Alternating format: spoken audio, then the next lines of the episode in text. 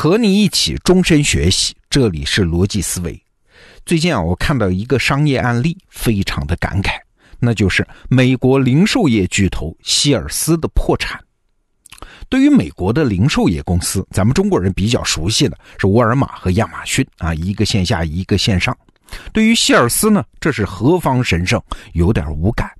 但实际上，如果从一百多年的尺度来看啊，希尔斯才是美国最大的零售商传奇，它是影响了好几代美国人啊，可以说美国这个国家塑造成型都有它的功劳啊。比如说，我们今天看起来已经习以为常的模式，比如不满意就退款，什么连锁商店，这都是人家希尔斯首创的。今天满大街的百货商场，如果非要找一个祖师爷的话，那就是希尔斯。在他的巅峰时期啊，就是一九六五年，希尔斯的销售额占到美国整体经济规模的百分之一，一家公司啊占全国经济规模的百分之一，就是说一个美国人每消费一百美元，就有一个美元是花在了希尔斯。当时有超过三分之二的美国人都在用希尔斯卖出的商品。一半的美国家庭都有希尔斯的信用卡，你想这是个多大的势力？但是呢，从二零一一年开始，这希尔斯就再也没见过盈利了啊！到了去年二零一八年的十月份，希尔斯集团申请破产，那个时候他已经累计亏损一百一十亿美元。你看，这种故事在商业世界里其实非常常见啊！眼看他起高楼，眼看他宴宾客，眼看他楼塌了。那你说这是为啥呢？关于这个方面的分析文章，网上多的是。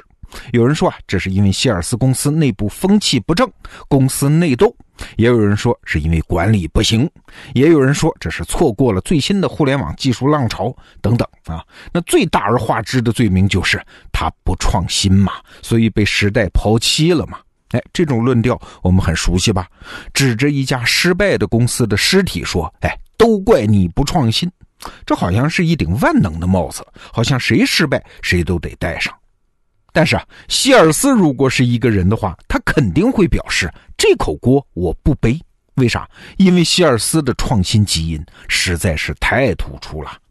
你想，希尔斯起家的时候是十九世纪的后半期，那个时候美国的铁路网刚刚铺设完成，那希尔斯就创造出了邮购零售这个业务。啊，比起自己家附近的商店来说，希尔斯的东西又多又全还便宜。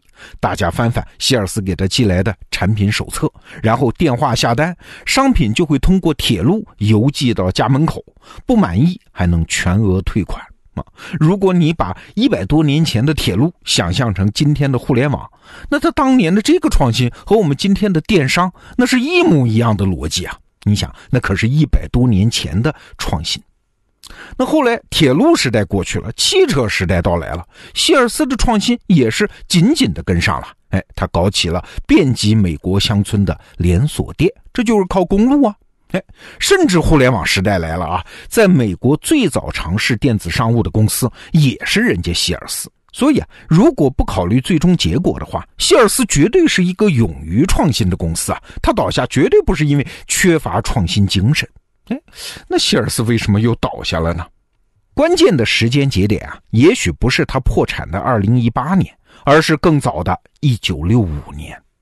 那一年的五月份，希尔斯的股价达到了最高峰的九百二十一亿美元，差点突破千亿美元啊！然后就再也没法突破这个数字了。那到了一九六七年，希尔斯的股价已经连续两年不涨了，公司的管理层当然就有点着急了。前面我们已经说了啊，这个时候希尔斯的营收已经达到了美国经济总规模的百分之一，这是个很恐怖的比例啊。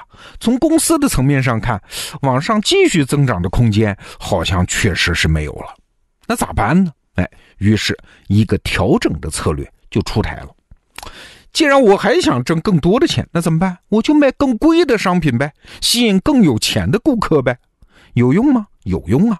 一九六九年，希尔斯的毛利率就达到了历史最高点，接近百分之四十。哎，咱们琢磨一下啊，这百分之四十奇迹般的零售业百分之四十的高毛利啊，你看出一点什么不对劲儿的地方没有？如果你没看出来啊，我们再来看希尔斯的另外一个动作。好了，到了一九八一年，希尔斯公司开始大力发展金融业务，他收购了一家房产保险公司和一个股票经纪公司。哎，就这么摇身一变啊，希尔斯公司就突然成为美国收入规模最大的金融服务公司了。请注意哦，这可不是一个拍脑门的决定啊！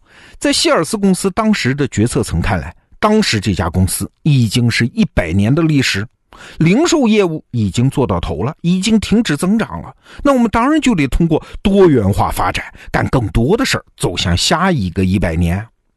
那往哪儿去开拓呢？啊，既然希尔斯已经通过零售业积累起了品牌信用。你想，希尔斯 当时是遍布美国的乡村啊，大家对他很信任，这个品牌是金字招牌啊。那信用这个东西，除了能干百货零售，在哪儿最值钱呢？哎，你用大脚趾头都想得到嘛，当然是金融服务业啊。你发现没有，开拓金融服务业这本身没有问题，问题在于啊，在这个思路当中，希尔斯没有把顾客当作是服务对象。而是把他们当作是可以开发的资源。当时希尔斯有一个副董事长叫唐纳德·克雷布，在宣布收购这两家新的金融公司的时候，他就说了一句话：“他说，我们打算让这两家新公司获得希尔斯庞大的客户群体。”你琢磨一下这句话啊，说的好听点，这是把用户当做资源来开发；那说的不好听一点，就是要换一把更快的刀来割韭菜啊。当然，后来到了九十年代，希尔斯的金融业务虽然很大，一开始，但是并没有什么进展，只好拆分出售。那这个时候，希尔斯再想回到主业，就是零售业，已经失去机会了。什么沃尔玛等等，已经成长起来了。当然了，希尔斯公司衰落的过程很漫长啊，导致它最终破产的原因也有很多。我们今天之所以单独拿出这两件事来说，是因为它牵涉到了我们对于企业生存本质的理解。前面说的希尔斯在陷入停顿之后自救的典型两招，这两招的本质，请问是什么？你看啊，第一招，提高毛利率。我既然只有这么点客户了，他们也不增长了，那好，我就把更贵的东西卖给他们，从他们的兜里挣来更多的钱，那我不就继续增长了吗？第二招搞金融啊，既然此地不挣钱，那我换个地方去挣钱。这两招的本质都是把多挣钱看成了企业的最高使命和唯一目的。挣钱这东西啊不丢人，但是如果一家企业，而且是那么大的企业，他只看到了这一点，这就误解了企业存在的意义。管理学家德鲁克啊有一个很重要的判断，这句话我是听华山老师说的啊。德鲁克说：“追求利润最大化，这是对企业最大的误解，甚至是污蔑。与其说企业追求的是利润最大化，不如说企业追求的是利润最小化。”哎，这话听起来有点奇葩啊！那德鲁克到底说的是什么意思？为什么企业要追求利润最小化呢？首先，利润最小化这是一个很重要的竞争手段。你想，如果一家企业的利润很高，那么只会有一个结果，对吧？就是无数潜在的竞争者就要涌入这个领域，因为这挣钱嘛。你的高利润很快就维持不下去了，所以你只有玩命的努力提高自己企业的能力，同时把利润率降到很低很低，那新来者就无利可图了。这样你企业的竞争门槛才高。那理解了这个原理，你才明白为什么像英特尔这样一度有垄断地位的企业，还要不断的对产品降价。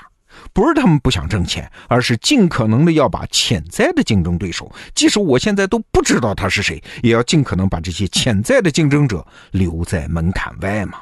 哎，为什么美国那个著名的超市好事多 Costco 要严格限制自己商品的毛利率不超过百分之十四啊？为什么中国的小米从创立的那天起就拼命的强调性价比、性价比啊？哎，这都不是什么高风亮节，这是有远见的企业的共识啊！当然了，上面这个解释啊，层次有点低，只是从竞争的角度来看问题。其实还有一个更高的角度，什么呀？就是从企业真实的社会角色的高度，我们再来看这个问题。那企业是什么？企业是社会的一个细胞啊。他之所以能挣到钱，是因为他完成了社会这个大老板分配给他的任务，从而企业领到了奖赏啊。他干得越好，领到的奖赏就越多，这是企业利润的本质。我们就拿希尔斯所在的零售业来说，我们以前就讲过，零售业的原则只有一个，就是用尽可能低的价格，把尽可能丰富的商品，以尽可能方便的方式卖给客户。不管技术怎么变迁啊，甭管是什么互联网还是人工智能技术，零售业演化从来没有偏离这根逻辑主线。你看今天那些成功的零售公司，像亚马逊，那就是在坚决的这么干。虽然亚马逊的利润表现从来也不怎么出色，但是股价一直在飙升。